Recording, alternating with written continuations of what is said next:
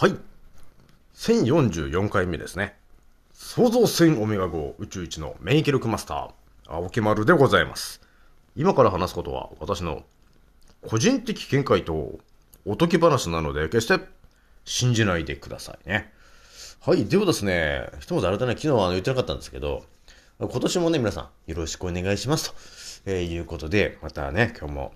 不思議な話をね、今日もするんだけど、ちょっと今日もね、ちょっとやべえ話になってくるから今日ね、皆さん。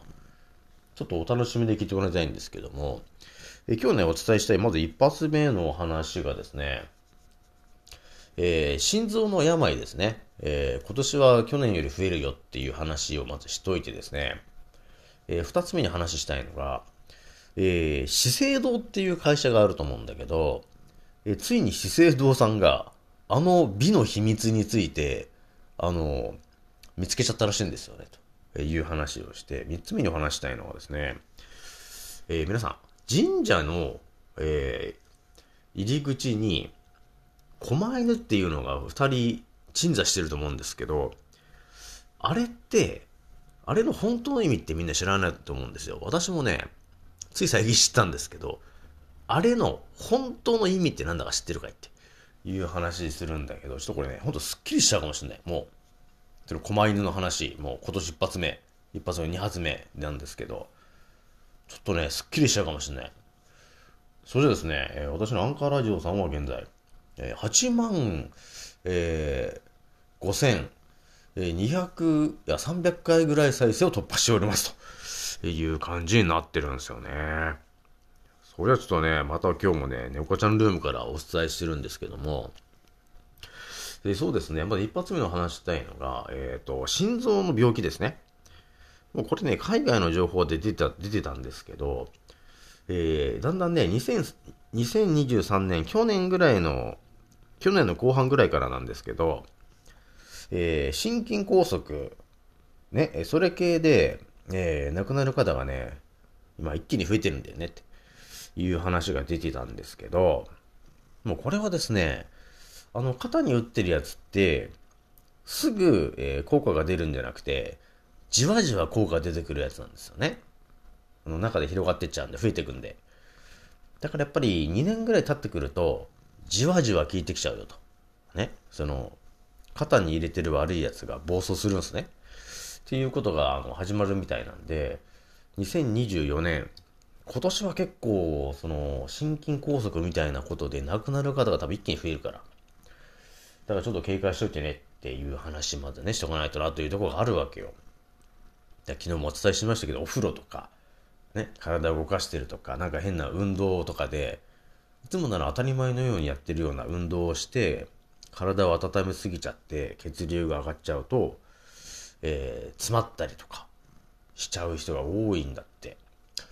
まあ、あとは肺とか、肺がやられちゃったりとか、ね、心臓が、あの、詰まっちゃうとか、そういうことになる人がね、まあ、圧倒的に増えてるから、ちょっとね、今年また亡くなる人が多くなってくるから気をつけていこうぜという話しといてですね。で二つ目の話が、あの資生堂さんですですよね。あの化粧品の。えー私もね、あのいろいろ今調べてる中で、まあ、少し前にね、クレオパトラの美の秘密、ね、お伝えしちゃったんですけども、今回お伝えするのは資生堂さんが、ああ、見つけてしまったんだねっていう、その効果はね、あの、私知ってはいたんですけど、見つけちゃったんですか？ついに資生堂さんと。いうとこになってて、何を見つけたのかっていうと、ニームの木の話なんですよね。あれ？資生堂さんの方がついに見つけたんかと思って。ね、これね、何かっていうと、資生堂さんがあの見つけたのがですね、ニームの、えー木のエキスがですね、えー肌の老化を遅くするってやつなんですね。ね。そう、そういうのが資生堂を調べてたら出てきちゃって、あれ？あ、見つけたんだね、資生堂さん。ああ、見つけちったんかと思ってね。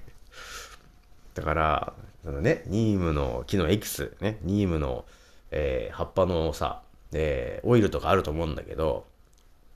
あれって美容効果がものすごいいいわけ。で、資生堂さんが発見しちゃったのが、その肌ってだんだんこう酸化して老化していくんですけど、ね、その酸化して老化していくスピードを遅くするんですよね、と。ニームのその X が、があるんですよっていうのを発見しちゃったわけなんですよね。だから、若いうちからそのニームのね、えー、その X オイルですね。ニームのまあ、詳しく言うと、ニームになる、えー、実があるんだけど、そこから絞り取ってる、えー、オイル。それを肌に塗ってると、肌が老化するのが遅くなるわけなんですよ、と。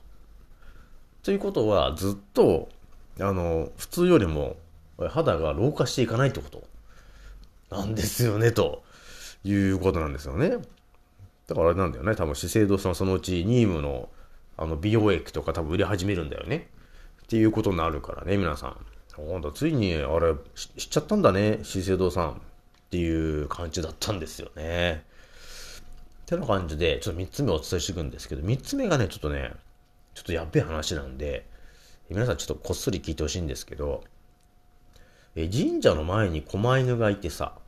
私も少し前にこう、あうんの呼吸がなんつって言ってたじゃん。どっちかの、えー、狛犬が口開いてて、どっちかが口閉じてるじゃん。あれってあうんの呼吸なんだよねって言ってたじゃないですかと。あの話なんだけど、どうもなんか他にもなんかあるなと思っていたんですよ。私の頭に入れといたんだけど、で今回ね、ちょっとそれがスッキリすることになっちゃったんだよね。これって何なのかっていうと、ひとまず今ね、今、あうんの呼吸っていう話しといて、じゃあちょっとまた別の話すると、最後繋がるから、融合するから。えっ、ー、とですね、皆さんね、インドのアイルベーダっていろいろ調べていって、私が過去のね、えー、まあ3000年前とか5000年前とかいろいろ調べてた時に、やっぱり私が知りたいのって人間の本当のからくりとか、そういうところの話なんですね。いろいろ調べてたら、えー、ヨガ。ね。ヨガですよね。ヨガとかそういう話もいろいろ調べないとな、つって調べてたら、えー、どうもね、と、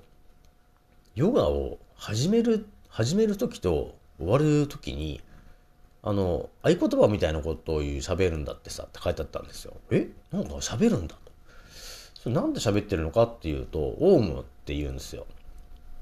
始めの時と、え終わりの時に必ずオウムって唱えるんですね。何なんだそれはってなるじゃないですか。で、それ、何なんだろうなって、そ疑問になっちゃうと、調べちゃうのがお決まりになっちゃってて、何なんだそれ、オウムっつうのは。あれかと。あの、例の、なんとかし、なんとか心理教のあれか？宗教のあれか？と思いつつ、まあそこもちょっと関係してきてしまう話ではあるんだけど、要するに何なんだろうな、そのオウムは？っていうところからスタートして調べ始めたときに、オウムと言ってるのは、どうも、えー、マントラなんですよね。これマントラっていうのは、まあ、まさにこの、えー、呪文的な感じですね。えー、この地上に存在する、えー、特別な音、神の音と呼ばれているのが、どうも、オウムというもので、それは始まりと終わりを意味することなんですよね、と。だから、始まりと継続と終わり。その3つを表すのに、オウムというマントラを唱えてるんだよね、という、またこれ深い話があってですよ、皆さん。なんか、ね、なんか何かが皆さん、頭にこうパッときたと思うんですよ。始まりと継続と終わり、要するに破壊なんですよね、と。この3つ。これをオウムと、えー、呼んでいるんだよね、と。で、このオウムっていうのを、この、なんていうの、紙で書こうとするとですね、えー、O、M、うん、なんですよね、と。わかりますか ?O、M、うん、N な。O の M の N なんですけど、これって、読んでも見てもらえるとわかるんですけど、O の M の N で、O、う、むなんだけど、これってあれ？さっき、狛犬のところでね、あう、うん、あう、うん、あうんの呼吸と同じこと言ってないですか？っていうことを、皆さん、ね、あの、ついつまってきたでしょ？これどういうことなのかというとですね、その仏教とかも全部そうなんですけど、大元はだからあの、アーユルベーダのさ、あの、インドのさ、あの、ブッダとかあの辺じゃないですか。だからシッタで、シッタールタですよね？あの、賢者。そっからスタートしてるわけなんで、もう物事の始まりと終わりっていうのがもうオウムなわけなんですよ、と。ね。だからそれがもうずっと伝わってきてる結果、神社にも伝わってるわけだから、神社の始まりのところと終わりのところには狛犬がいるんでしょ、と。で、それは、アゾウとウゾウですね。あーから始まって、うんで終わる。だから、狛犬が、あうんの呼吸してるんですよね。そこに来たんだよなということがあったんで、これはちょっとスッキリするなという話なんですよね。普通に神社行って狛犬がいて、なんでこれ口開いてんのかなっていうところで多分終わってる人はですね、本当地球の99%の方それだったんだけど、やっぱりね、あの、相当3000年とか5000年ぐらい前まで調べていくとですね、仏教の始まりがブッダなんで、ブッダっていうのはもう知ったアルタっていうね、えー、もう3000年だか5000年ぐらい前の、え、賢者の人たちの知識を頭にぶち込んでる人なんで、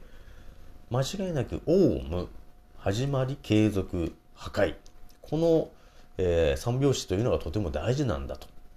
いうことが分かっていたから、えー、それが多分仏教とかね、えー、そういうものにも含まれてたんですよね。だから神社を建てる、えー、ところと神社というかね、えー、お寺を建てる時には仏像ですよね。えー、阿像、宇像的な感じで、あうんの呼吸、要するにオウムですよ。オウムを表現したものが作られるのが当たり前だったんですよね、という話だったんですよね。これはもうちょっと深い話だったかな、ちょっとこれはもう、もう2024年ね、もう2発目にこのやばい話が出てきたぞ。というとこになってるんで、皆さんね、ちょっと雑学ですけど、まあ、神の雑学ですか、もう私ぐらいになってくるとね。ね。なので、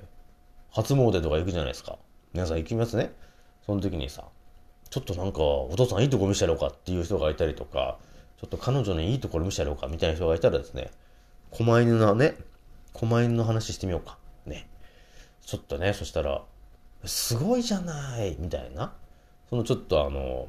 えー、信頼ポイント、ちょっと上がる可能性ありますんで、ぜひともちょっと使ってみてくださいと